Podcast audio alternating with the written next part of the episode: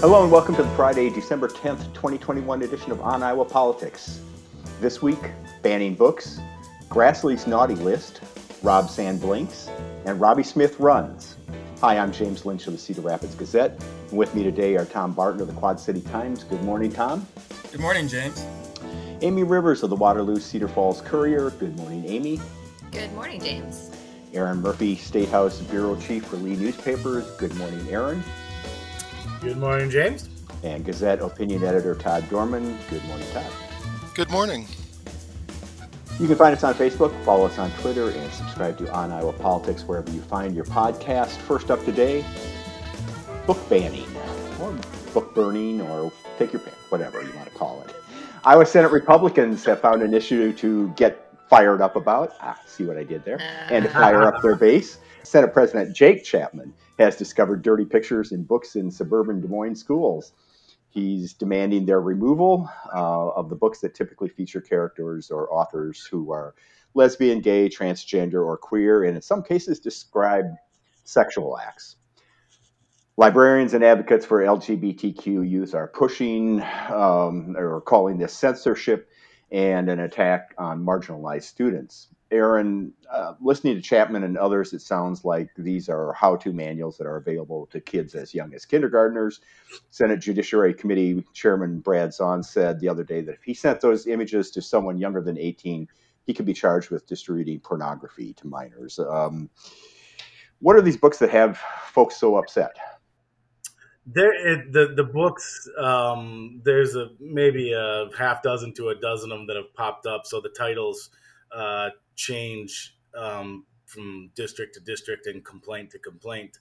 Um, but you kind of summarized it pretty well there. It's usually about um, LGBTQ um, subjects or by and or by LGBTQ authors, um, and and the content is typically uh, passages within these books. And and another key part of this is it's usually uh, the complaint focuses on literally like one brief package a passage out of the entire book, um, and and and and in most cases, it's something that's describing some kind of um, sexual act. One is about masturbation. Um, um another is about um, a, a, young person getting an erection. So things like this that um,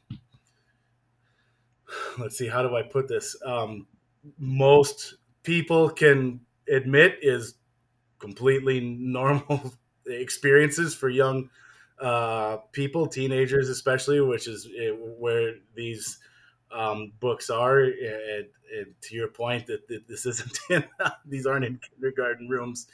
Uh, um, uh, just just like there aren't any criti- isn't any critical race theory being taught to t- kindergartners either, despite what you may have heard out there. Um, so that's kind of the general umbrella that these things fall under. There also is one or two that um, are by and or about people of color and talking about their life experiences and challenges they faced, and some some people have complained about those too, because uh, God forbid we um, acknowledge that kind of thing is happening. Um, so so that's that's kind of the general umbrella uh, of the complaints um, that we're hearing. Sounds like this goes a little further than the, the movie I saw in sixth grade that said, "Soon you'll have hair in your armpits." And yeah, yeah. I had to watch that one in Boy Scouts. I, I yeah, automatically remember. Todd, uh, the threat Zaun and others are making is that librarians and teachers could be jailed if they continue to make these uh, materials available. How likely uh, is that, or is this just one of those issues that will be forgotten as soon as the next election is over? Well, I, I, I'd like to hope it's it's not likely, uh, but I mean these are hardly you know freshman backbenchers making these statements. I mean, it's the president of the Senate and the chairman of the Judiciary Committee, so you have to pay attention to what they're saying. I have no doubt that there will be a bill. How far it goes, maybe it just you know passes Zaun's committee, and that's all the further it goes. But uh, they rarely tell us what they're going to do. So when they do tell us, it's kind of worth worth listening to.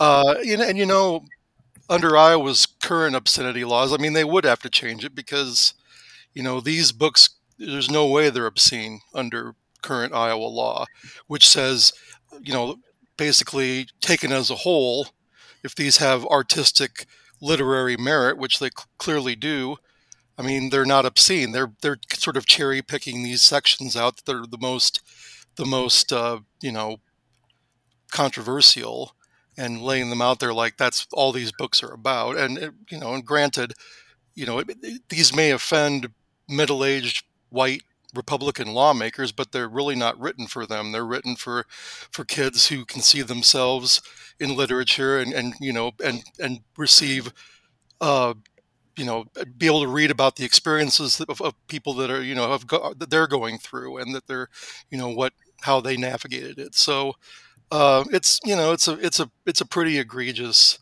uh, attack on you know public schools, public school staff, librarians, freedom of speech, freedom of expression. I mean, there's a long list of things that this attacks, and it's it's. I mean, hopefully, hopefully, cooler heads will prevail, and and this will be sort of political bluster. But you know, it's going to be part of campaigns. They're going to, you know, this whole. I mean, you know, they're going to look at the the Youngkin race in in Virginia and say, yeah, if we if we bash schools for you know providing racy books then we can we can gain votes in the suburbs so that's what they're going to try to do of course those votes in the suburbs may be a little tougher to get if the supreme court ends up you know striking down roe versus wade and we ban abortion.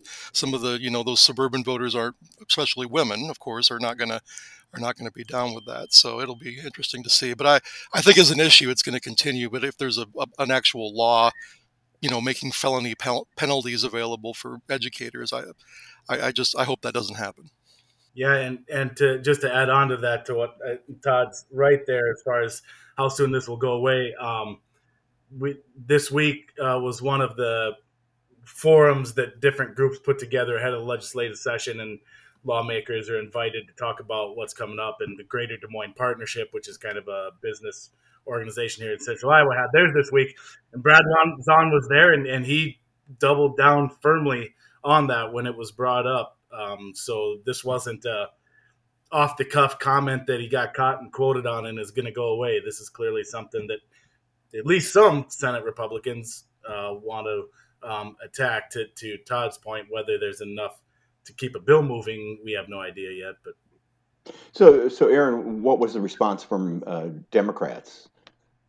Um, you know, they are pretty well set against it. I mean, they kind of they, they talk about it um, uh, being a, a, like Todd said, kind of a First Amendment issue, and and it kind of fits into uh, the view that Democrats have taken on some of these other issues, uh, including like masks in school, where they say we should be leaving this kind of stuff to the schools and and um, letting them run their buildings and you know us as state lawmakers uh, staying out of it.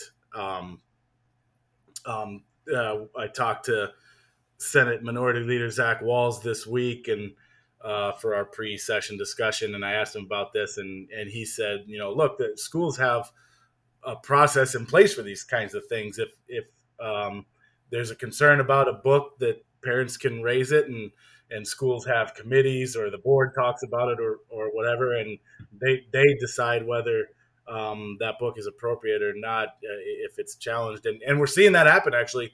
Um, that has happened here in Ankeny with the, uh, a few of the uh, those books were raised and, and and they're in the process of examining those. So so that's that's where uh, Senator Zach Wahls said is we should just be leaving this to the schools to decide for themselves. But but lawmakers are showing up to help.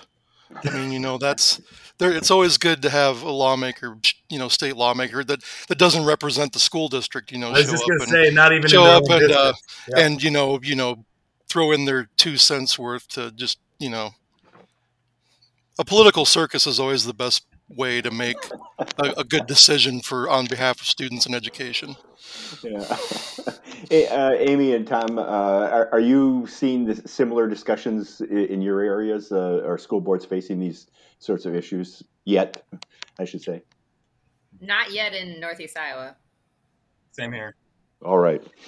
Uh, well, coming soon to a school board near you, no doubt. moving on. moving on here. Uh, Senator Grassley's naughty list.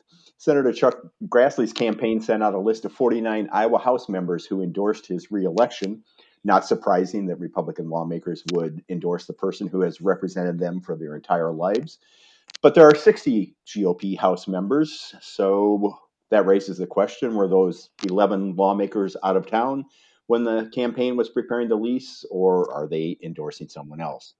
I asked State Senator Jim Carlin, who is challenging Grassley for the nomination, and he, he declined to say if these folks are endorsing him. He said, Certainly some of them are good friends of mine. I know some of them lean towards me, but he didn't want to speak for them. So I called a handful of them, and so far none of them ha- are speaking for themselves.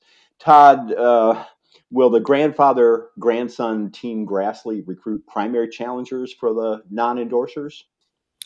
Well, I, I, you know, I, I, I doubt it. I guess it depends on a case by case. If, if they don't endorse Grassley and then just sort of remain quiet and don't endorse Carlin, I, I think they're they're probably okay.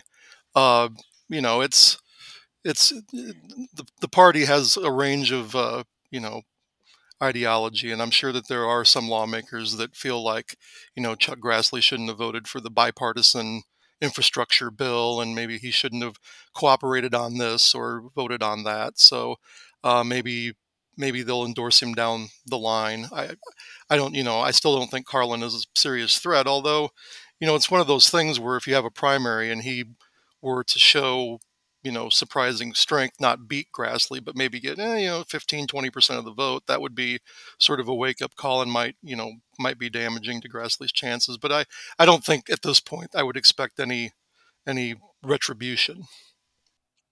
one thing that's interesting about this, Tom, is that among the non endorsers are some of the most conservative members of the Iowa House based on American Conservative Union's scorecard. Uh, they looked at 65 roll call votes. Um, dealing with election reforms, major tax reform, safeguarding the Second Amendment, expanding school choice, and legislation banning critical race theory in schools. Unlike 24 of the 32 Senate Republicans, none of these 11 House non endorsers had perfect scores. However, nine of the 11 scored 80 or higher. Mark Cisneros of Muscatine um, led the pack with 93 out of 100 on the ACU scorecard. Um, you know, are we seeing conservatives, uh, sort of a conservative result revolt against uh, Chuck Grassley? Um, so uh, Todd uh, stole my thunder. Um, I, I, I, I, I agree 100% with, with what he said. I talked to some Republican voters and donors back in October at the Scott County Republican Party's annual fundraiser, um, which Carlin attended and spoke at. I asked them about Grassley and what they thought of Carlin's campaign and his primarily primary challenge. And as Todd mentioned, several of them said they disagreed with Grassley's vote for the bipartisan infrastructure bill, which they saw as tantamount to voting for uh, President Biden, Biden's and Democrats' much larger Build Back Better um, social spending plan, which Grassley opposes.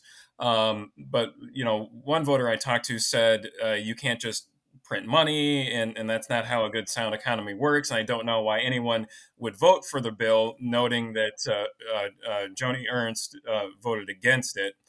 Um, and then, you know, went on to call Carlin a, a, straight shooter and said that they agreed with a lot of what he had to say.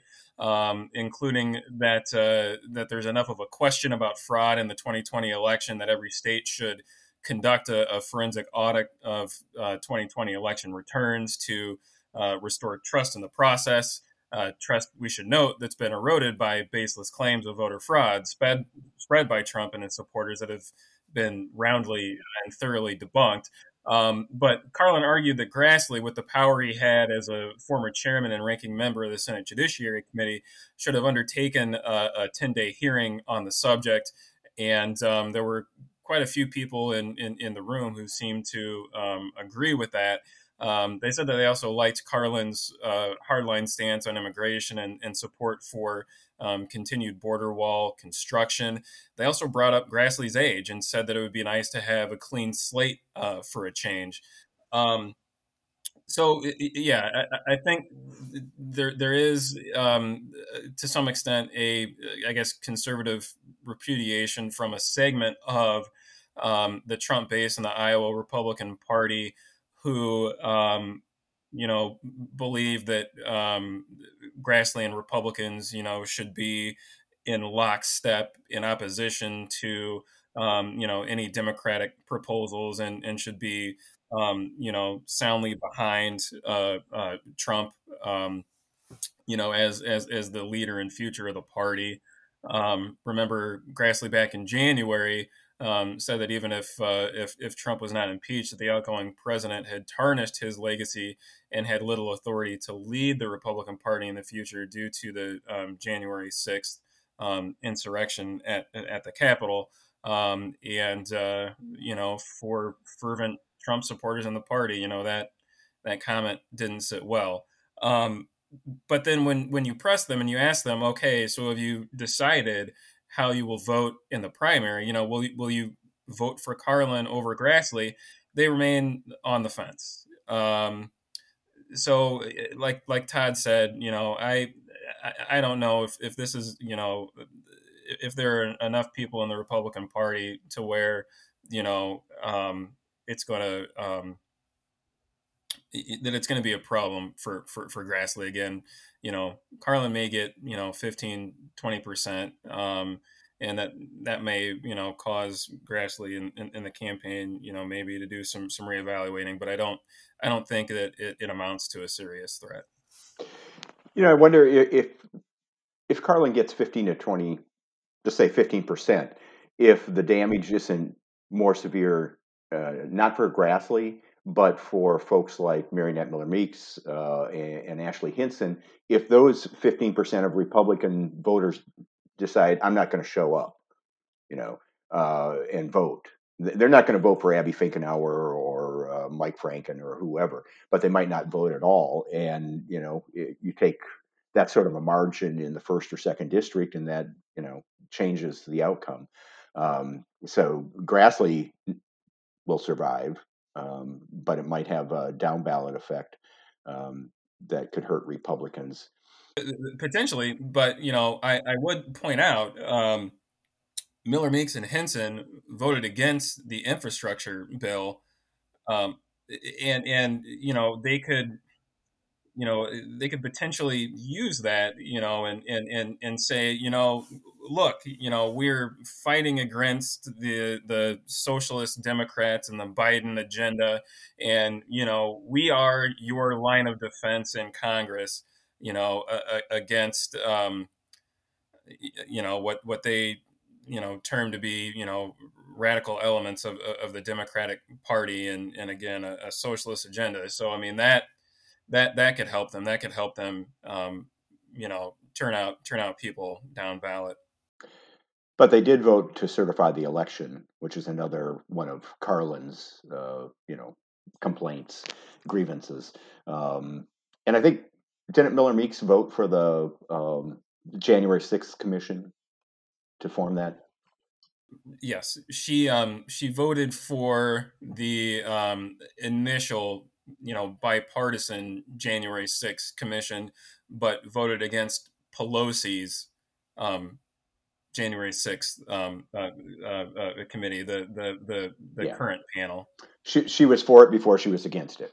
So well, she was she was she was she was for a, a, a, different proposal, different makeup. You know, one that that, that she said was more bipartisan and um, you know had had both parties equally at the table, um, and and you know, and so she she opposed, I guess, the the, the structure that um, was proposed by by Pelosi and that they're they're using now.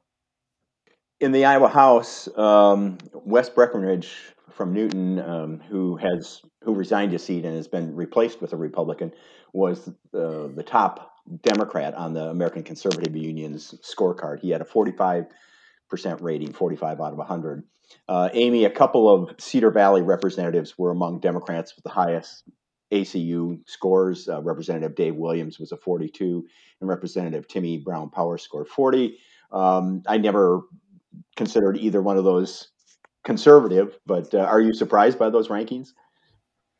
Dave Williams, no. I mean, and and these rankings are kind of interesting. There's like a percentage, but then there's also like a ranking, and then those numbers don't don't really match up. But I think overall, you know, it, it's not really surprising that um, Dave Williams would score a little bit higher.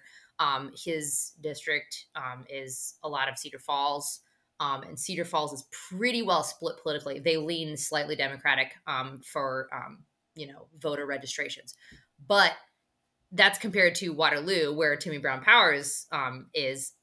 That is like two to one Democrats over Republicans. So it it does not surprise me at all um, that someone from Cedar Falls would want to lean a little bit more conservative um, than somebody from uh, Waterloo. But keep in mind, these are also below 50% ratings.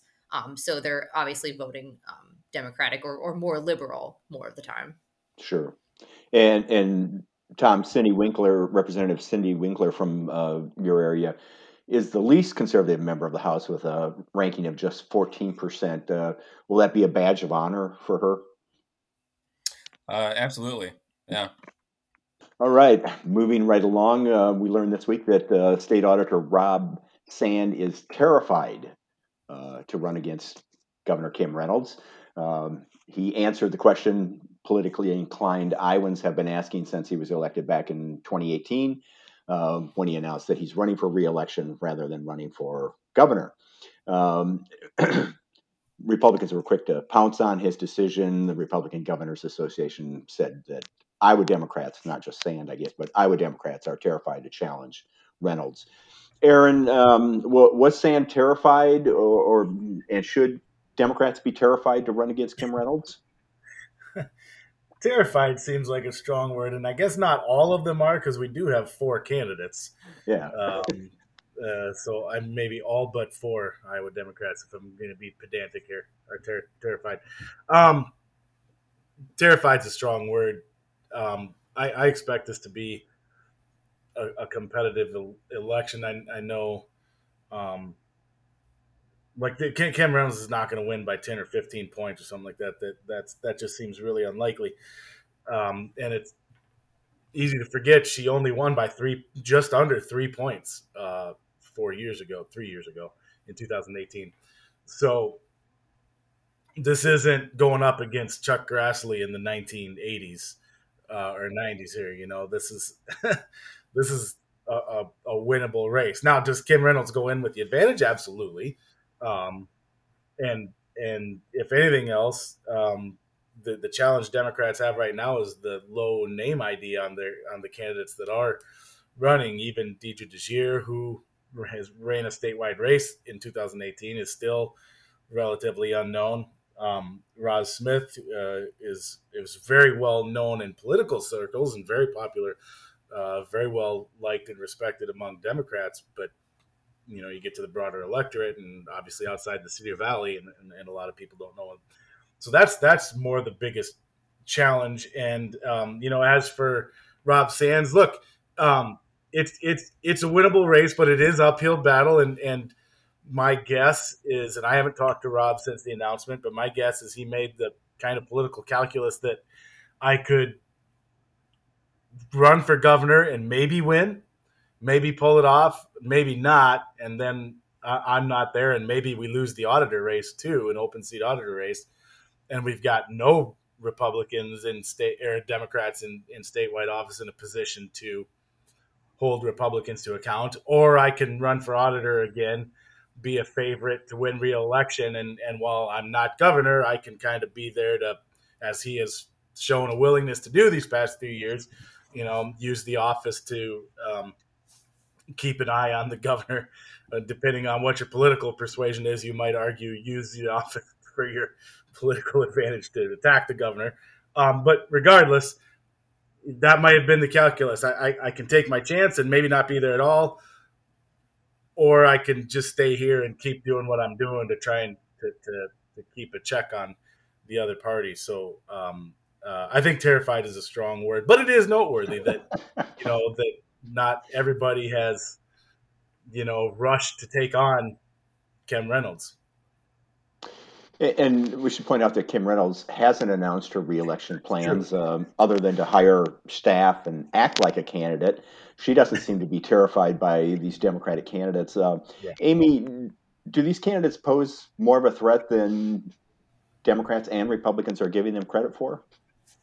Maybe. So we're we're so I'm gonna come at this from an angle of that's really interesting that I didn't know was going to happen in the city election. And what happened in Waterloo was now you had a mayor that was already a known quantity, but he ended up raising a record amount of money. And a lot of that money, as his opponent was saying, was from out of state, which tells me that he's able to um, take a campaign apparatus, push that out, and say, we really need, you know, liberals, Democrats. You know, it's a nonpartisan city race, but it wasn't run like that.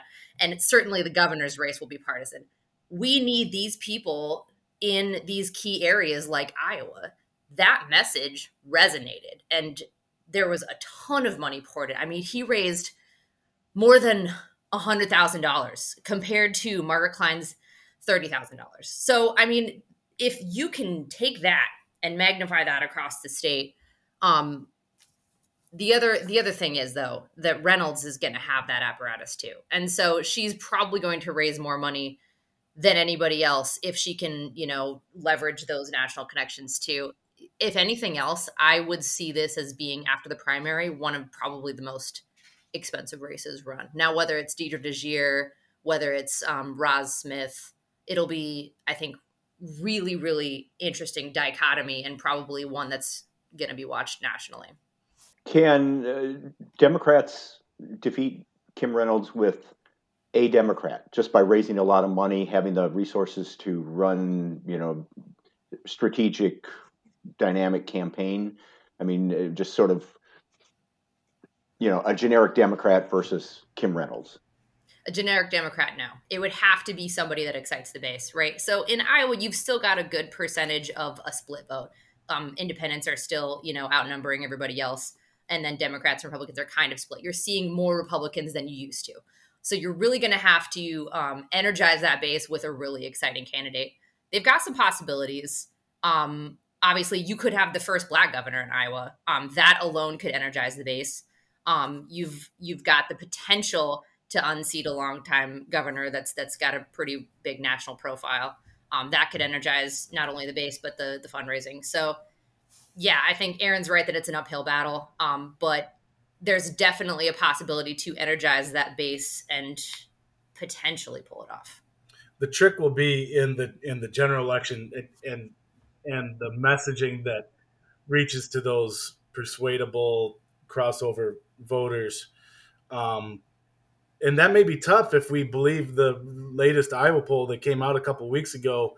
Some of the biggest issues of the day um, a majority of Iowans side with Kim Reynolds on. They, they think she's doing a good job on the economy. They, they think she's doing a good job um, handling the COVID pandemic, which I know is a huge criticism from Democrats, but the, the polling shows that a majority of Iowans um, are with her. They're, they're, a majority of Iowans are with her on all the school stuff that she, she's been doing. So I don't know when that what if I was a Democrat, Iowa Democrat right now wanting to win back that governor's office – that might be what most concerns me is I don't know what the message is. I don't know what the line of attack is on Kim Reynolds because um, Iowans are, are, are uh, generally supportive on her on all the big issues. I know we've already heard the messaging heading into the session that they're going to attack her on the workforce issues. Yep, exactly. So, so maybe maybe there's something there, but if that if that's conflated at all with the economy, the numbers don't show that there's much of an opening there. So so we'll see.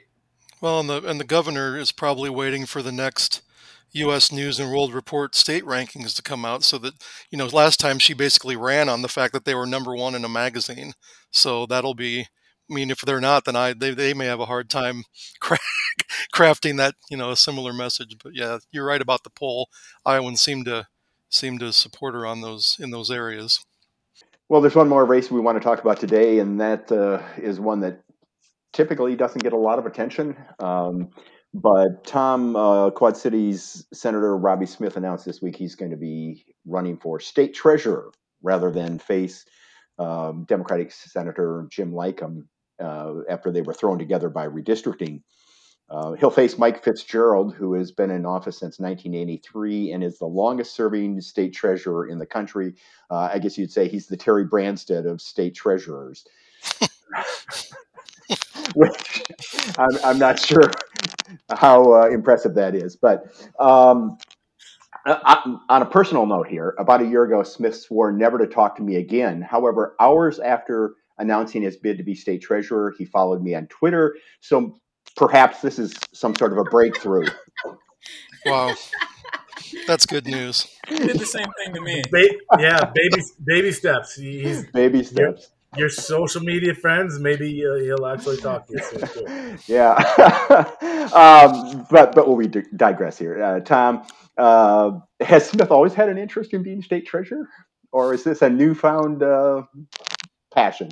Um, I mean, not that I was aware of until he, he, he made the announcement. I, I had no idea that uh, that yeah, that was something he was interested in. Um, but um, um, some some sources, you know, later told me that uh, I guess that this is something that uh, he had been, uh, I guess, mulling for, for, for quite some time. Um, yeah, I, I guess. Um, it, surprised me a little bit because it seems like um, you know he would have more influence and, and, more clout staying where he is in the Iowa Senate.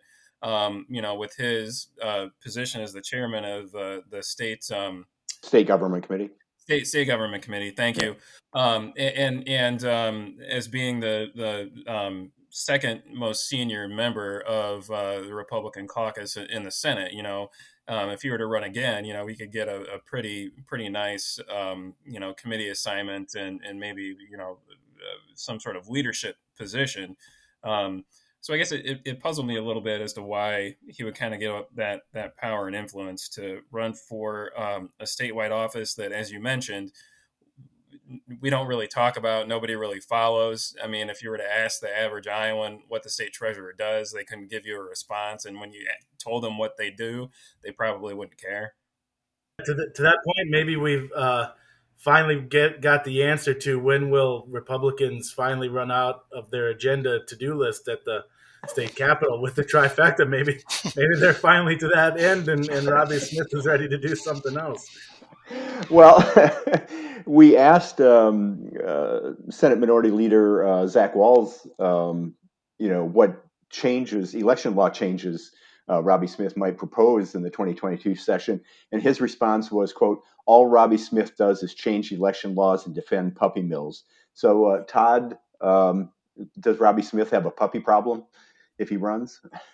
Yeah, you, I, I don't think you would have to be, uh, you know, the most skillful craftsman of political messaging to sort of figure out a way to make that to your advantage if if uh, treasurer fitzgerald actually you know decides to he needs to run a campaign with advertisements and and those sort of things uh, yeah i mean your calling card is making it harder to vote and making it easier to torture animals is sort of a that's a, that's not exactly that's not exactly a winning a winning message. I, I, I mean i'm no expert but that's that seems like a bad place to start well, that's it for this edition of On Iowa Politics.